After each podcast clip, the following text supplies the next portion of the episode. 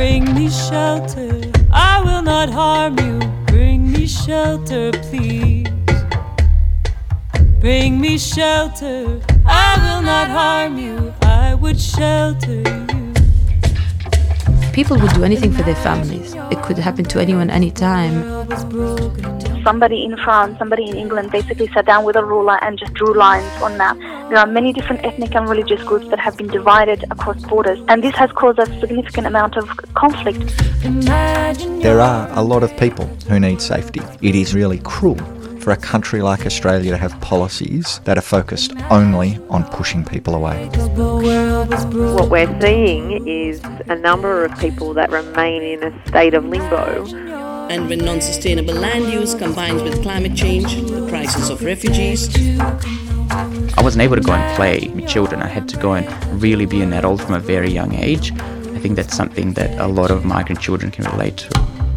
Really, it was a dream for me to reunite with my family. I was just praying and hoping that that day will come one day. I think it's very important for people to understand that people have their own dreams as well and they're wanting to change the world with everybody else. Refugee, refugee, refugee, refugee. Refugee Radio, 855 AM 3CR. We want to acknowledge the traditional owners of the land who we are broadcasting from, the Wurundjeri people of the Kulin Nation, and respect the elders past, present, and emerging, and their ongoing struggle. Welcome to Refugee Radio this week on 3CR 855 AM or 3cr.org.au. Firstly, we want to start with the great news of a whole bunch of refugees being released from hotel jail, detention, and also MITA uh, in Melbourne Nam. So we're going to just hear a quick recording from one refugee, Ramsey, explaining uh, his happiness of being released. Immigration told me you are released tomorrow. Really, that time really feel very. We are look like flying. You know, very very happy and really very excited uh, after we are eight years we have we got release for community really um, very very excited and i can't i can't believe that i can't believe this is a real or is fake really really unbelievable. Um, we are released today really so happy so happy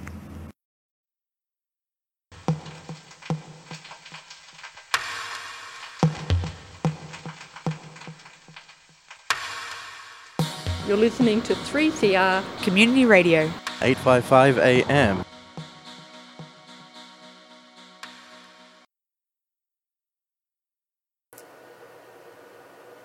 So we just heard a recording from Ramsey, who was released from detention after more than eight years. So we'll be covering some interviews and stories in the future uh, with a bunch of refugees who have been released from the hotel detention. And again, we're extremely, extremely happy that they've finally been released, and there's a whole bunch of lawyers and advocates who probably never going to be named and be made aware of who have been supporting this group of people for such a long time. So I want to say thanks to them and also the resilience of everybody who's been locked up for such a time. Now, for the rest of the program this week, we are going to be hearing some recordings around climate refugees and considering that it's Invasion Day next week, it's good timing.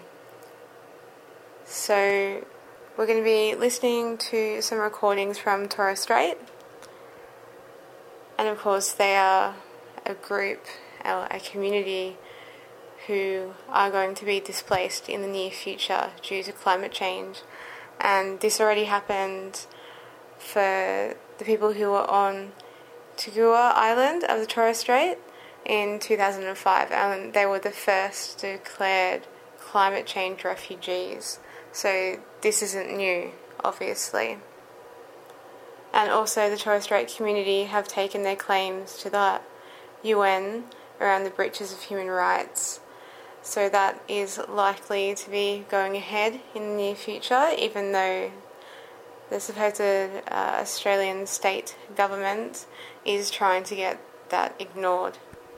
So we're going to be listening to a recording now from Torres Strait community, and this is from our island, our home. This is talking about Torres Straits, climate change, and the impact it's going to have. We, as a Torres Strait Islanders, living in the part of Australia, north of Australia,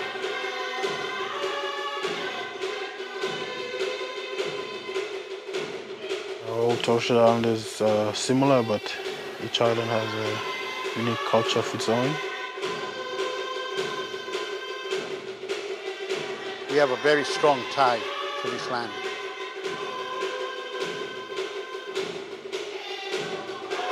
This is my home. This is our home. This is their home. This is my home now. This is my home. We love our island home.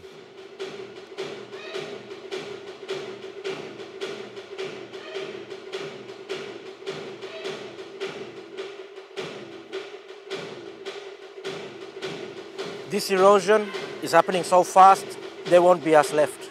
That's another sign of the erosion, washing the trees out. The sea level is rising. Our island is being washed away. What you see here, eh, this is what we've got. We've got nothing else to go, where- nowhere else to go. This is our home. The way I see it here, that something has to be done. The government should be accountable for this part of the world.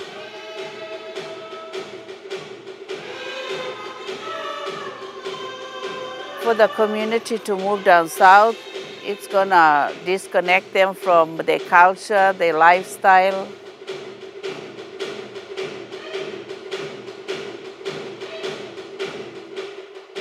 I'm asking for help around the world so that our island will be saved.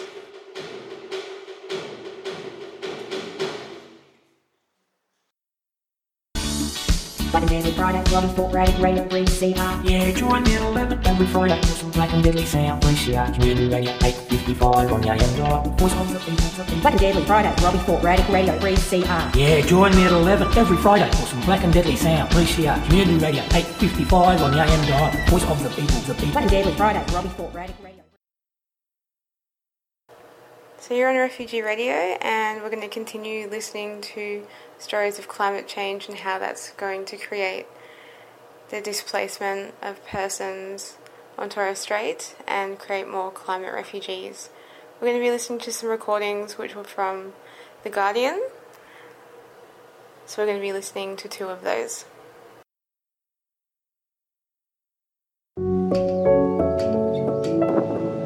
The tides come up, people in the communities that are affected, they have to take things away, shift to higher ground, and yeah, try and protect their property. But it sometimes it's a futile effort. It's the same thing that uh, the people in the out throughout Australia does during the wet season when the floods come through. I, we sort of know what they're going through every time the floods come through because it happens up here to our people every year without fail. Um, we don't get a flood every year in mainland Australia, but unfortunately, it's a way of life up here for us to get um, rising seas. For years now, we know that the councils have tried to lobby government to find ways of actually doing something to help. In the meantime, you know, these people living on these communities, they're suffering uh, from this type of trauma every year. It's a, it's a holistic um, effect on, on our way of life. It, it will, in a way, start to affect our culture as well, because we live in seasons, and seasons are a cultural thing as well. Every year, we're always concerned what will this wet season bring. So, with my work, I travel extensively to some of the other communities that are largely affected by, by I guess, the effects of climate change. And um, I see the concerns that they have because they live in small, uh, low-lying communities. Like I can only speak from my own experience that uh, feeling as though you you're not in control, feeling as though that you know the places that you say the places you enjoy or have some um, cultural importance to you uh, will no longer be there for you to enjoy or your family to enjoy.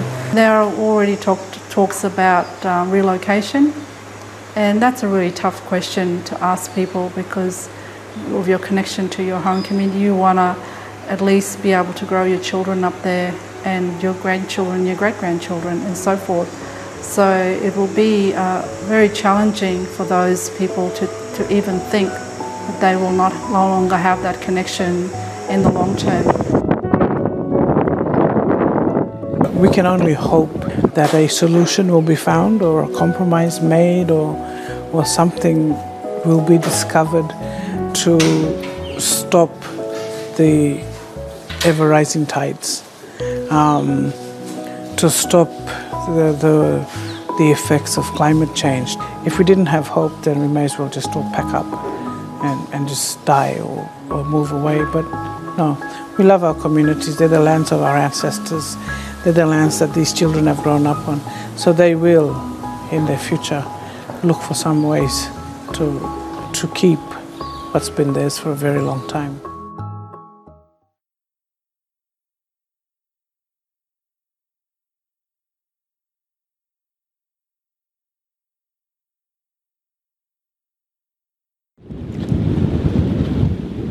growing up, yeah, it's really good growing up on Saibai.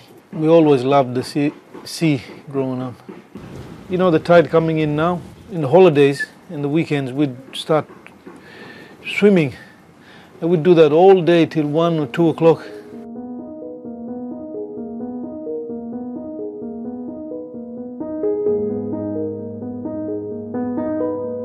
That's a part of our inner being that misses it, that cries out, the inaudible cry is missing that that lovely tides back in the 80s and that. So we're gonna miss that because now these tides are just so force forcing, they're just so overwhelming. They got no sort of control. They come up, destroy and go back. It's very um, evident uh, over the years. And the beach was down about 40 meters. Now there's no actually no beach at, beach at all. It's been eroded. The monsoons, uh, usually it flows from uh, sometime early, early December or late December to uh, before April. But now the monsoons only flows for about a couple of months, from January and February. And there's southeast trade wind always blowing, which is a prevailing wind in between, which is, which is really, really, um, you know, really funny. We don't know what's happened, what's going to happen on uh, December and uh, January. Before time, when Wesley win this, you know, water sports, very rough. That's why erosion took place there. People are now realizing that the global warming and the water is rising and Saibai is low.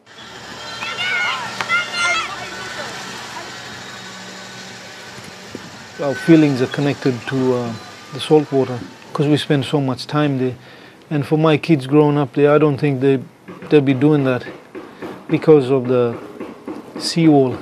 In my time, it, it was just like a nice drop off down to the salt water coming in. And with their time, it's like a big barrier.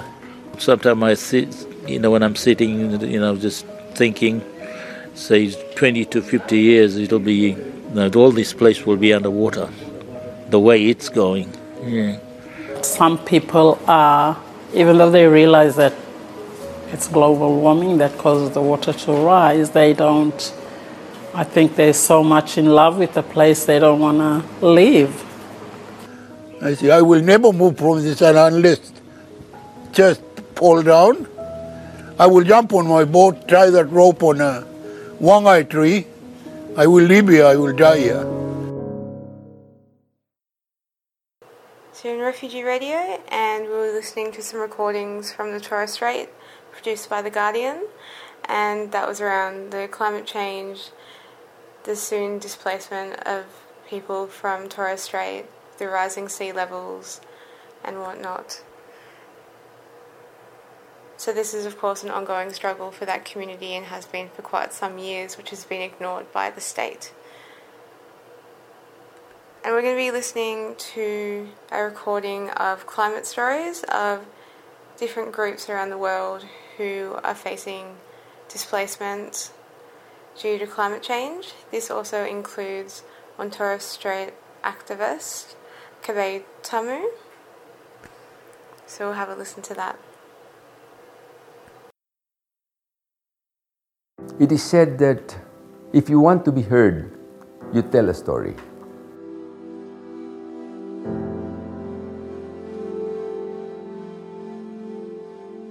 Ogoni is uh, 404 square miles and has one of the highest population density in the world. And that is the same location that we have 96 oil wells with gas flaring taking place 24 hours of the day for over 35 years. That gas flaring was leading to the warming of the Ogoni environment. Of course, Shell dismissed it, but we noticed uh, incidences of floods, which was, of course, not known to the environment. People have lost their homes, lost their means of livelihood. Uh, they can no longer go to fish, they can no longer go to farm. Now people even die in the course of moving from one location to the other. In this climate crisis, what are the duties of states? States, in Roman law, bonus pater familias, good father of the family of humankind and of life itself. So we want to ask them a question. What are your duties to present and future generations? So we all know this for a fact, and you know, Fiji continues to face such devastation. Being in spaces like this, where you can talk about these experiences with other people that are doing similar things, would make you understand that you're not alone and that there are other people in the fight with you. I'm an indigenous person uh, from Siberia, Russia. Uh, my people call themselves forest people. The main reason why I'm here it's deforestation of Siberia, uh, Siberian fires, and uh, many, many environmental problems which exist in my region. My people and mostly all indigenous groups in Russia are small numbered and they live in very, very remote areas. And because of climate change, they need to migrate, they need to change their activity. And if we don't act right now, if we don't scream about problem, we will not uh, exist in 10 years. If uh, rivers are not there, if wetlands are not there, my people are also not there. For me, it, it means just my home. It's, uh, it's very, like, it's very mine. It's my community, it's my relatives. I cannot just leave it. Eu lhes diria que sobre o clima não há uma negociação.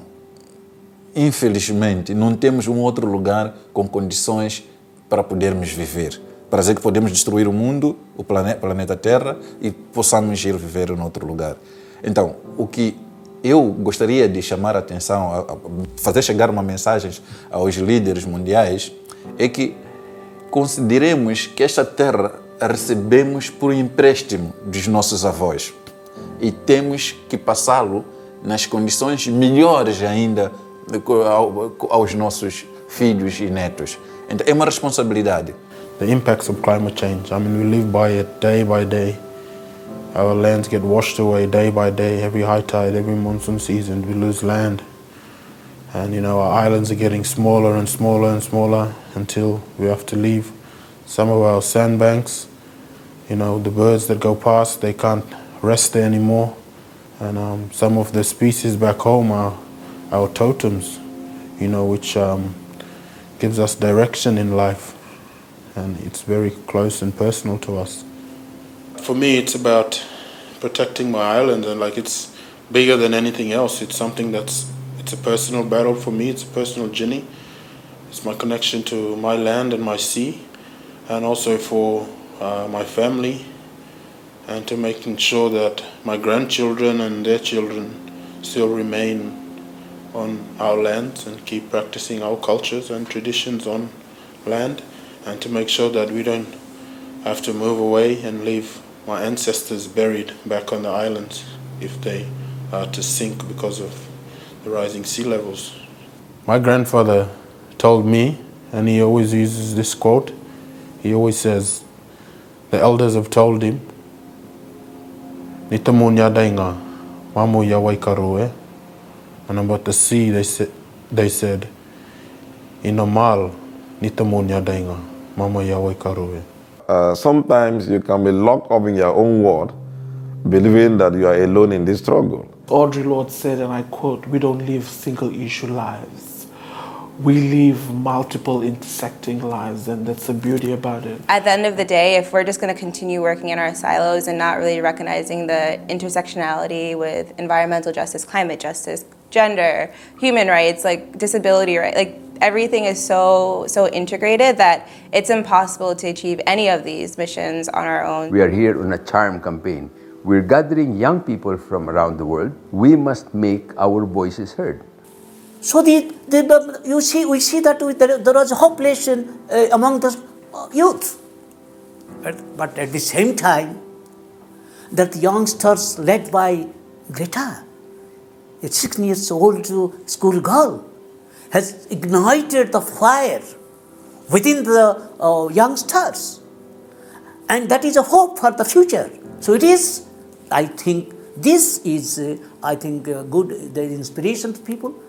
And it is hopes created among we elders, especially we activities, having a dream of uh, a planet without destruction, a planet without disaster, a planet without inequality.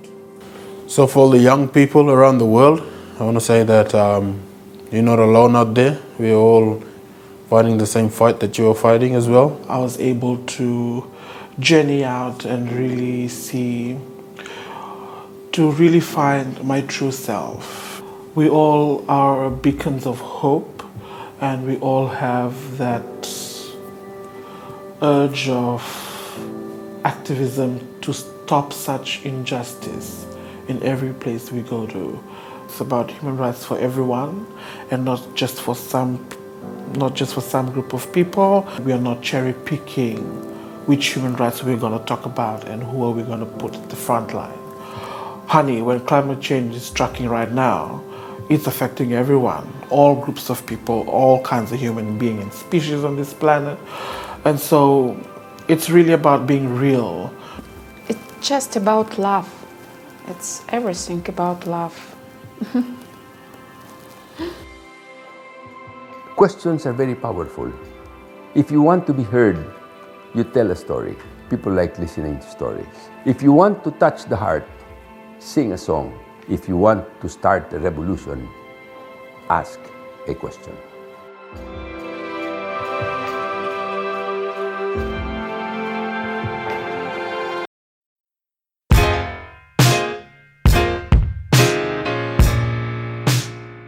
So, here you are, too foreign for home, too foreign for here, never enough for both. Ijeoma Umebinyuo, Diaspora Blues. What makes you smile and adds a spring to your step? What does it mean to belong? And how do we build a home away from home? Diaspora Blues is a show that contemplates what is and what could be. Join Busto and Bigwa every Monday at 2:30 on 3CR Community Radio. Produced by Jan.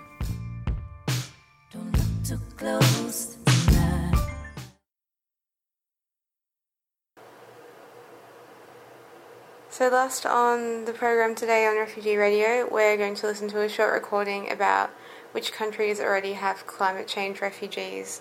And of course, this is really uh, important for our First Nations people, especially the people right now in Torres Strait who have the likelihood of being displaced in the near future. So, we'll have a listen.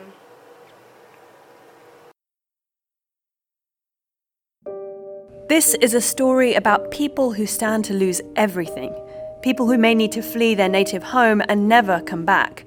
These people are refugees, but they're not running from war or an oppressive government. They're seeking asylum from climate change. My project is called Warm Waters, and it's about people living in the front line of the climate change. That's Vlad Sokhin. His project aims to document the effects of climate change on nations bordering the Pacific Ocean. So far, Vlad has focused on some of the most affected, the island nations of Oceania. I have seen villages completely destroyed by strong winds and huge storm surges. People have lost their lives, and communities have been displaced from places where their families have lived for generations. Tuvalu, the fourth smallest nation on Earth, is struggling to cope with the consequences of climate change. Located about halfway between Australia and Hawaii, Tuvalu's nine low lying islands cover just 26 square kilometres with a population of just under 11,000. Here, rising sea levels and increasingly violent storms have already decimated the Tuvaluans' way of life. Due to the limited space, people use the airport runway to exercise, play games, and even sleep when it's too hot to stay in the house. Rising sea levels are shrinking this already tiny atoll, and during king tides, even the runway is subject to flooding. It is predicted by the climate change scientists that this country might become uninhabitable in the future. Land loss isn't the only problem facing oceanic nations like Tuvalu. The rising sea levels are cutting off access to surface water. Right now, around 3 million people in the region are affected. And the overall situation is so dire that around a fifth of Tuvalu's population has already left to seek refuge on larger islands. These people may be the world's first climate change refugees, but Vlad predicts there will be many more. From Pacific all the way to northern Alaska, many communities have already moved to new locations and others are preparing to relocate. Relocating may be the only option for climate change refugees, but some have already found that adjusting to life in their adopted home could prove to be difficult. The island nation of Kiribati, for example, is facing the threat of rising sea levels. The government bought some land in Fiji recently, where its residents will be relocated in the event sea levels rise to the point that it drowns the specific island nation. However, if they move to Fiji, I Kiribati people will have no rights as the same as Fijian citizens. They won't be able to vote, they will always be seen as immigrants, and they are at high risk of losing their national identity. It is easy to dismiss the consequences of rising sea levels, to believe that it's a problem limited to these small and distant island nations. But sea level projections show that in just under a century, 414 US cities will be facing the same problems as Tuvalu and Kiribati, to say nothing of the rest of the world. Some climate scientists predict that by the end of the century, places like Miami, Amsterdam, Hamburg, or Lisbon could be affected by rising sea levels too. If this becomes reality, it won't only impact these areas environmentally but culturally and politically as well. The struggle for resources, land, food, and fresh water may cause local and global conflicts. It's clear that is the greatest issue that we will be facing soon. Nuclear weapon testing is another issue causing global conflict and environmental damage. Click now to watch this video on the worst nuclear testing you've never heard of. The story of Bikini Atoll is not a proud one for the US. Local residents there were shuffled inexpertly around nearby islands before the testing, and many were still exposed to dangerous levels of radiation. Thanks for watching, and don't forget to hit that subscribe button.